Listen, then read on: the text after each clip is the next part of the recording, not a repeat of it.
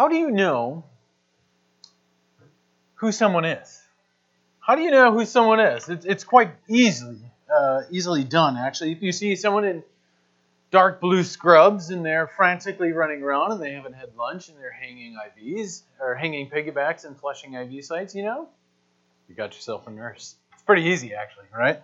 Um, if you see a guy in an orange vest on the side of the road with a bunch of other men driving beautiful, powerful diesel powered equipment, you got a guy in the road crew.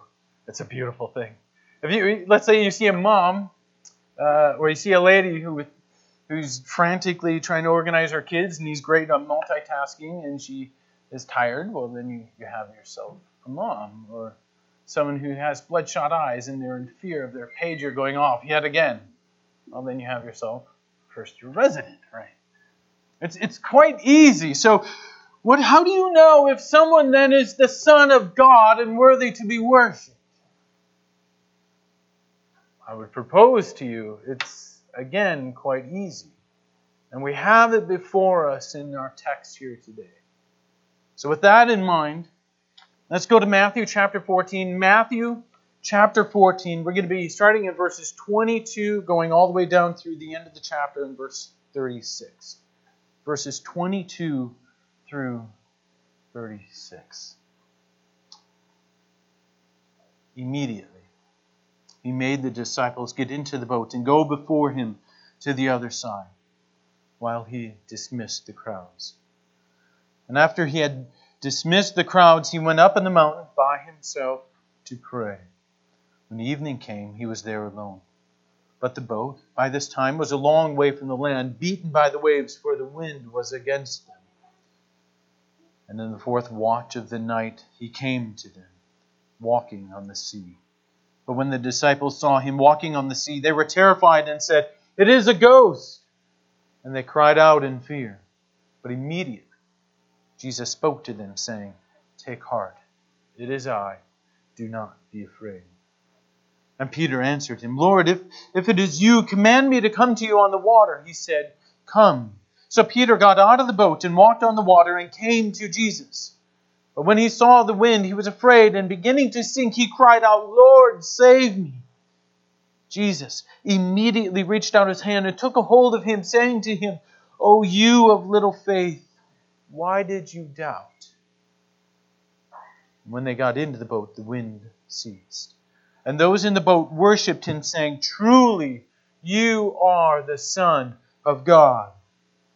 And when they had crossed over, they, came to the land of the Gennesaret.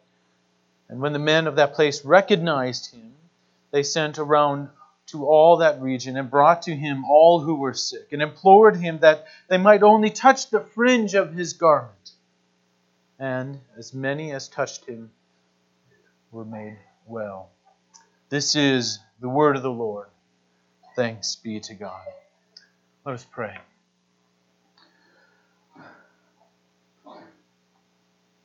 Our Heavenly Father, it is no small thing to open up your word and to search the treasures of your word, God, but you and you alone have the words of life, God.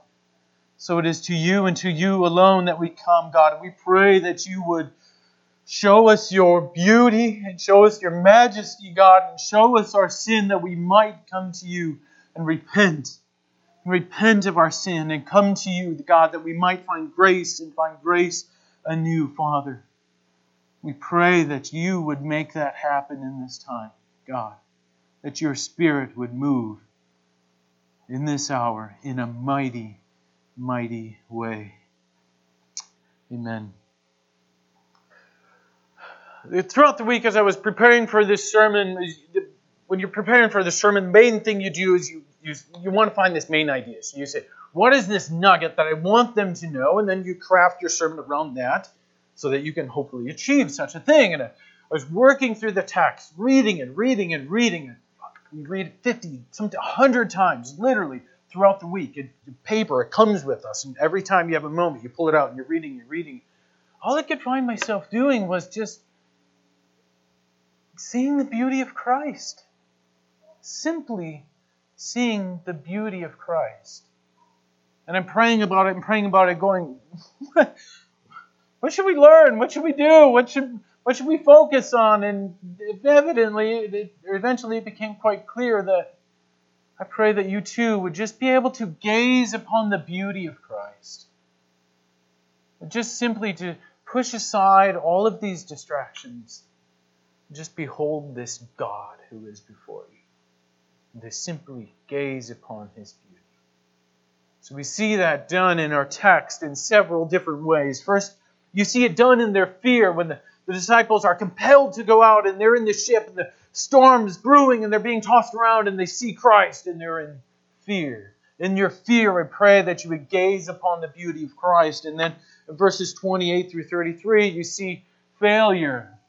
That even in the midst of our failures, as we see with Peter, that you too would be able to gaze upon the beauty of Christ.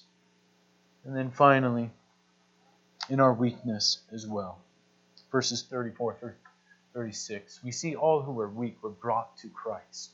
They couldn't even do it themselves, but yet they were brought to Christ. And what did they do? They reached out. They gazed upon the beauty of Christ.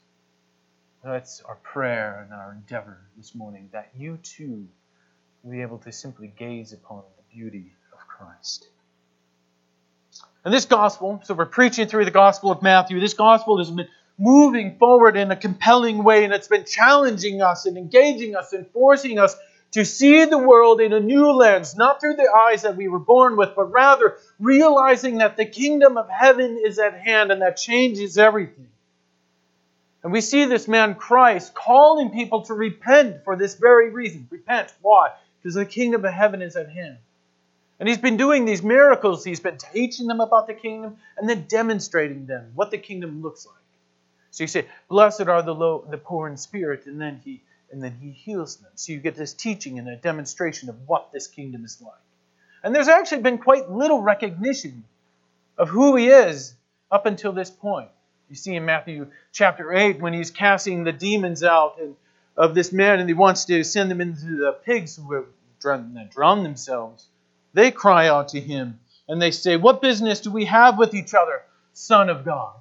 So there's some recognition of who Christ is, but it's from the demons, right? Not even the disciples yet. It's from the demons.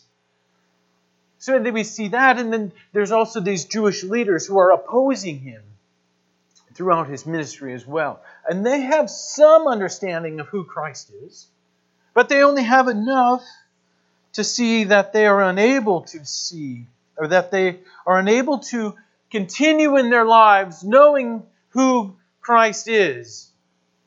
But on one hand, they cannot continue in their own lives while also affirming that Jesus Christ is the Son of God. They're just like you, they're just like me. Something must change, and because of that, they oppose me. Perhaps that's some of you, unwilling to repent and unwilling to give everything to God. So, with us in this text today, we're confronted with the beauty of Christ as the Son of God. And let us not reject it. Let us not reject it. If so many before us, as, as we see the Pharisees and the Sadducees and the, and the political leaders are rejecting it, let us not reject it as they reject it. For many do. Let us rejoice in it as we just fix our eyes upon the beauty of Christ and gaze upon Him in His glory. So, with that in mind, let, us go back to the text and, and go through this first section here, verses 22 through 27. Immediately, he made the disciples get into the boat and go before him to the other side, while he dismissed the crowds. And after he had dismissed the crowds, he went up in the mountain by himself to pray. When evening came, he was there alone. But the boat, by this time, was a long ways from the land, beaten by the waves, for the wind was against them. In the fourth watch, that's 3 to 6 a.m., in the fourth watch of the night, he came to them walking on the sea. But when the disciples saw him walking on the sea, they were terrified and said to him, It is a ghost! And they cried out in fear. But immediately Jesus spoke to them, saying, Take heart, it is I. Do not be afraid. And before this account that we're engaging in, before right before this, Jesus had just finished feeding the 5,000. And as Adam showed us last week in his sermon, they are feasting and they're feasting upon Christ. With five loaves and with two fish, he fed 5,000 men, in addition to the women and children who were wandering with him in the wilderness. And then, as we see, not in our text, but in a parallel text in the Gospel of John, that the crowds and the multitudes, they intended to come and take him. And what were they going to do? They were going to make him a king. But he was no ordinary king. Was he a king? Oh, certainly. Did he have a kingdom? Oh, he certainly did. But he was no ordinary king, and he had no ordinary kingdom. So that is why, as we see, that he made the disciples get into the boats. He compelled them to get into the boats. He compels them to leave, and then he disbands the, the crowds. Now, can you imagine the feelings and the thoughts of the disciples? Months earlier, he had called them and bade them to forsake everything and follow him and they had done. And now he seemingly pushes them away. That was months earlier. Hours earlier, they just watched him feed 5,000, but it wasn't Christ. It was actually them who broke the bread. It was them who, who gathered it all back together in the, in the baskets. But now, here they are, loaded up in a boat, pushing away from shore and looking back to get a glimpse of what had just happened hours earlier. And then the disciples, on the other hand, here is, is Christ. And finally, he, he, it's, so, it's so amazing. He has these people just constantly following. And what is his goal? It's oftentimes just solitude, communion with God. And undoubtedly, after feeding the 5,000, it must have been weighing on him that he himself was the bread of life.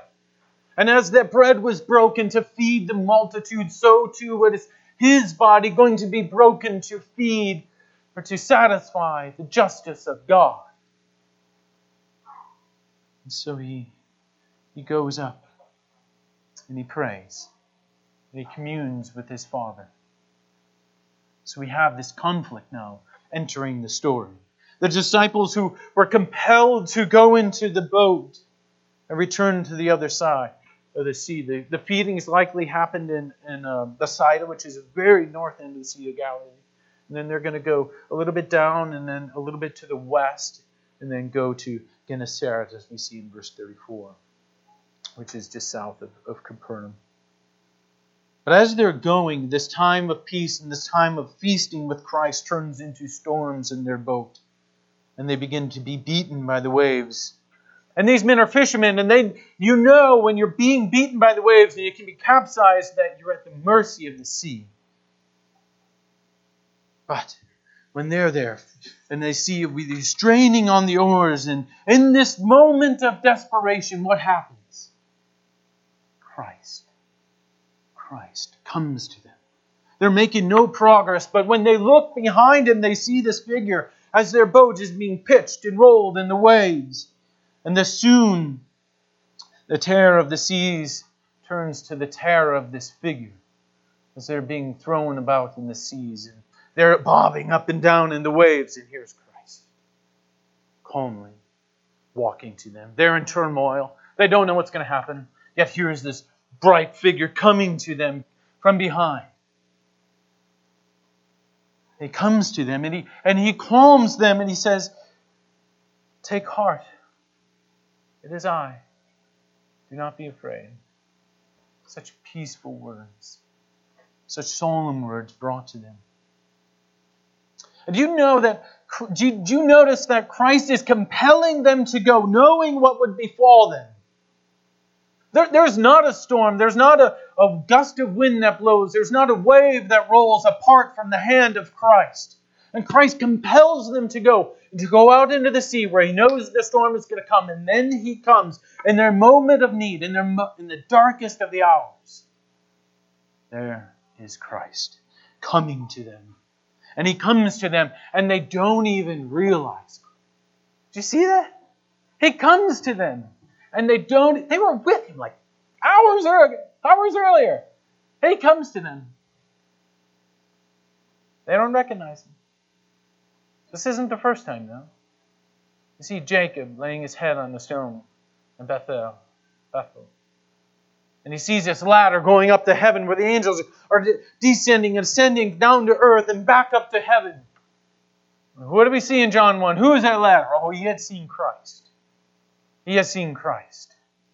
Or you see Mary later in the Gospels. She, she sees a man after seeing the empty tomb and presumes him to be a gardener. Or you have the two disciples on the road to Emmaus. This Christ is teaching them, but they don't even know in Luke 24. He's teaching them the scriptures, showing them how it all points to Him and to Him alone. They don't get it until He breaks bread. And then their minds snap back to oh, days earlier with the same man. We had broken bread at the Last Supper. So too with our disciples. They, they see Christ, but they don't even understand it. So here, you are, might be. Christ is right here, but you don't see him. You're thinking, oh, my, my life has no point, but here is Christ, and you just don't see him. The beauty of Christ is right here in the midst of our fears. And it seems as though he's being hidden to you. But he is right here.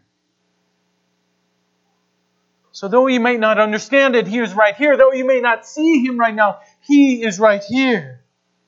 So, in your fear, do as they did cry out to Christ. In your fear that you'll remain alone throughout the rest of your life, cry out to Christ and your fear of being vulnerable because of the pain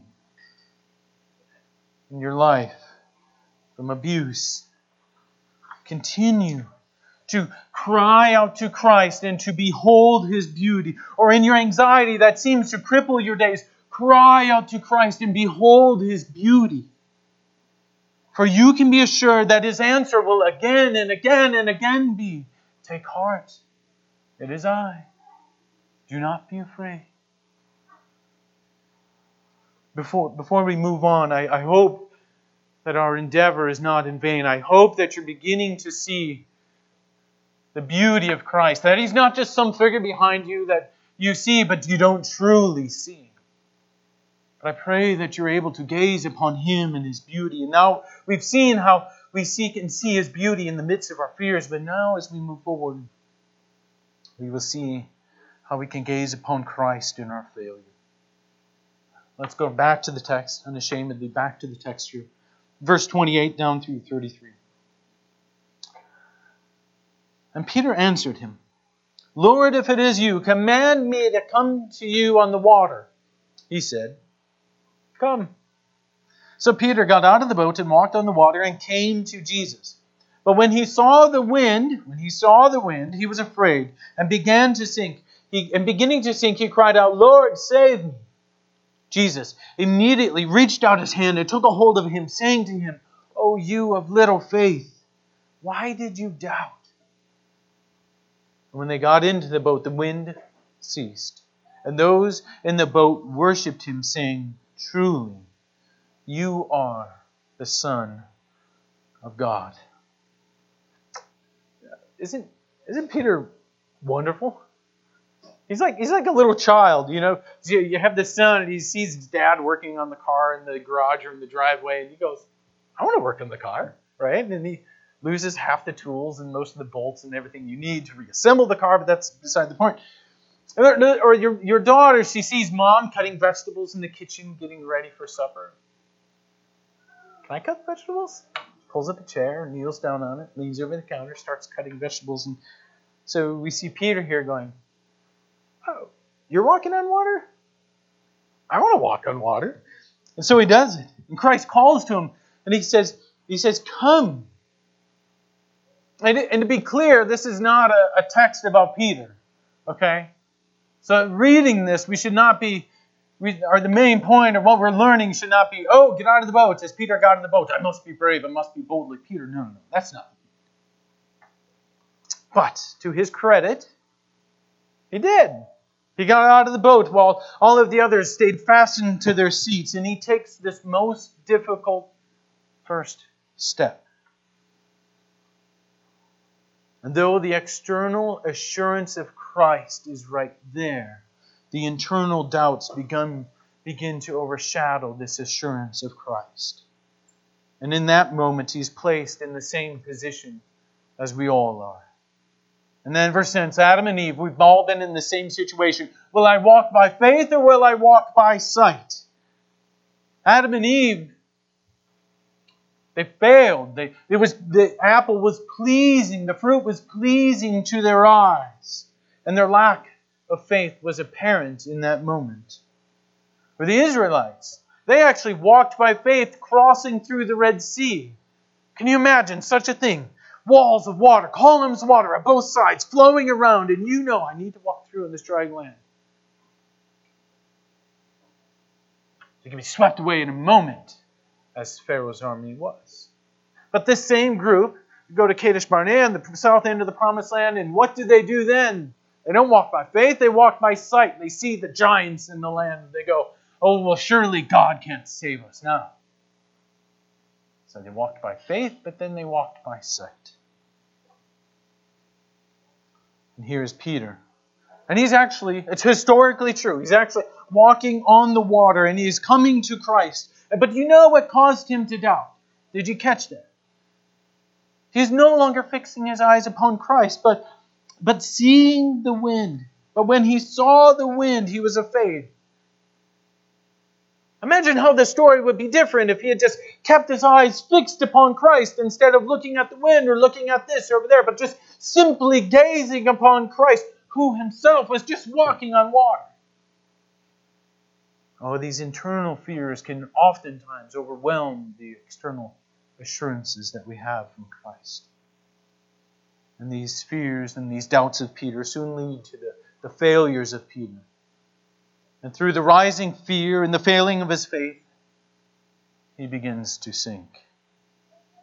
And it's, it's very apropos that Peter at this moment is sinking down into, into water, the, the very picture of judgment throughout the Bible. So you see in the flood, the water is this picture of judgment. There's chaotic water, which is chaotic in Genesis 1. The same water is used as judgment later on in Genesis 6 and 7 to judge the world. You see also in the Red Sea, think of that, the judgment of the water. So it's very fitting that here is Peter sinking down into the stormy waters, but you can quite well imagine one sinking down into the judgment of God. When he had formerly cried out in fear, now he is simply crying out into desperation. And it's at that moment that Christ has him right where he wants him.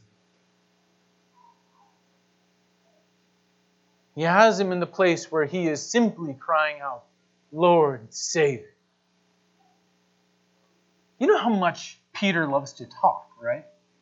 You see it in Acts. He just goes on and on and on. You see it throughout the rest of the Gospels. Do you know, just short, Lord, save me. Sheer desperation. He's not going on and on and on. It's just short and quick. Lord, save me.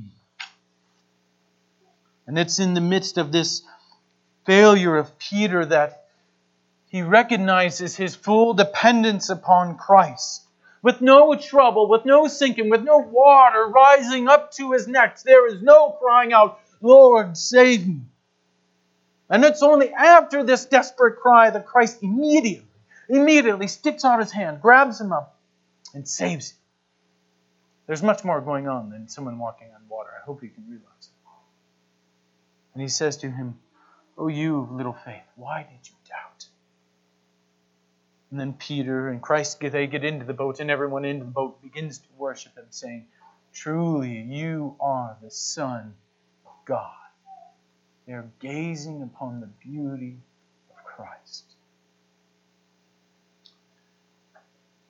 It is the grace of God that these moments of failure, as we see with Peter, are quite common in our life.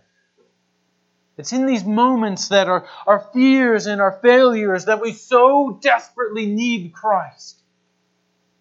Look back at chapter 8. What brought the centurion to come and throw himself this Roman centurion to come and bow down before Christ?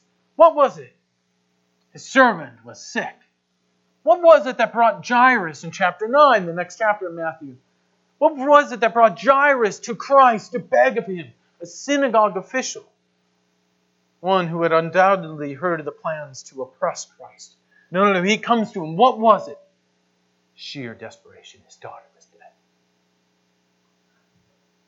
What was it that brought Paul to realize that his treasure was not of this world, but rather that it was in Christ, that it was in heaven and heaven alone? Being abandoned by his friends, years of imprisonment, churches in turmoil, and constant beatings. But that, that certainly helped, did it not? So some of you are sinking. And you know it, and you feel the water rising up. Just realize this is a grace of God to you.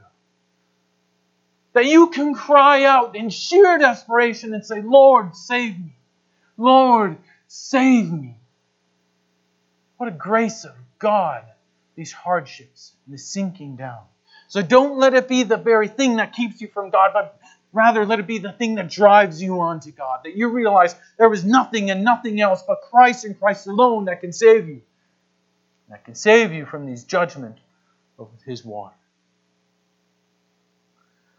So going back, the disciples, they first see Christ and their initial response is fear, which is quite fitting.